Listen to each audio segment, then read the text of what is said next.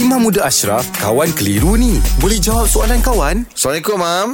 Waalaikumsalam warahmatullahi Okey, Mam. Uh, Azni ada soalan. Dia tanya, uh, apakah hukum memakai perhiasan yang berbentuk haiwan? Baik, uh, Nabi SAW dia ada bab tau. Bab solat dengan memakai pakaian yang ada bentuk gambar makhluk hidup. Okey. Ada perbincangan ulama lah.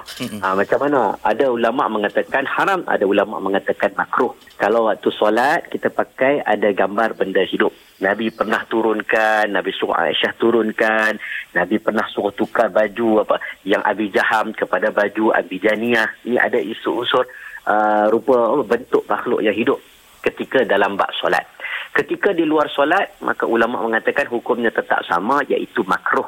Iaitu kita pakai pakaian yang ada benda-benda hidup dekat badan kita. Hmm. Ha, kalau pakai ada gambar helikopter ke, gambar kereta ke, gambar pokok ke, tak ada masalah.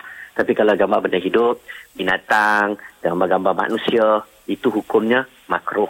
Ha, tapi kalau isu kostum pula cerita lain. Kan kostum kostum Hmm, binatang pula. yelah. Ha, Hmm. kalau untuk pendidikan anak-anak, menghiburkan anak-anak, hukum dia harus sebab kita nak bagi kepada hiburkan anak-anak jangan berlebih-lebihan.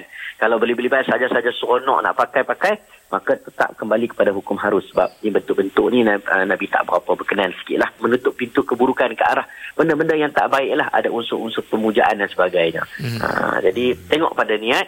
Yang penting kalau boleh baju tersebut kita elakkan ada unsur-unsur makhluk hidup ha, hukumnya makruh Allah alam Oh, terima kasih, Mam. Terima kasih, Mam. Alhamdulillah. Selesai satu kekeliruan. Anda pun mesti ada soalan kan? Hantarkan sebarang persoalan dan kekeliruan anda ke Sina.my sekarang.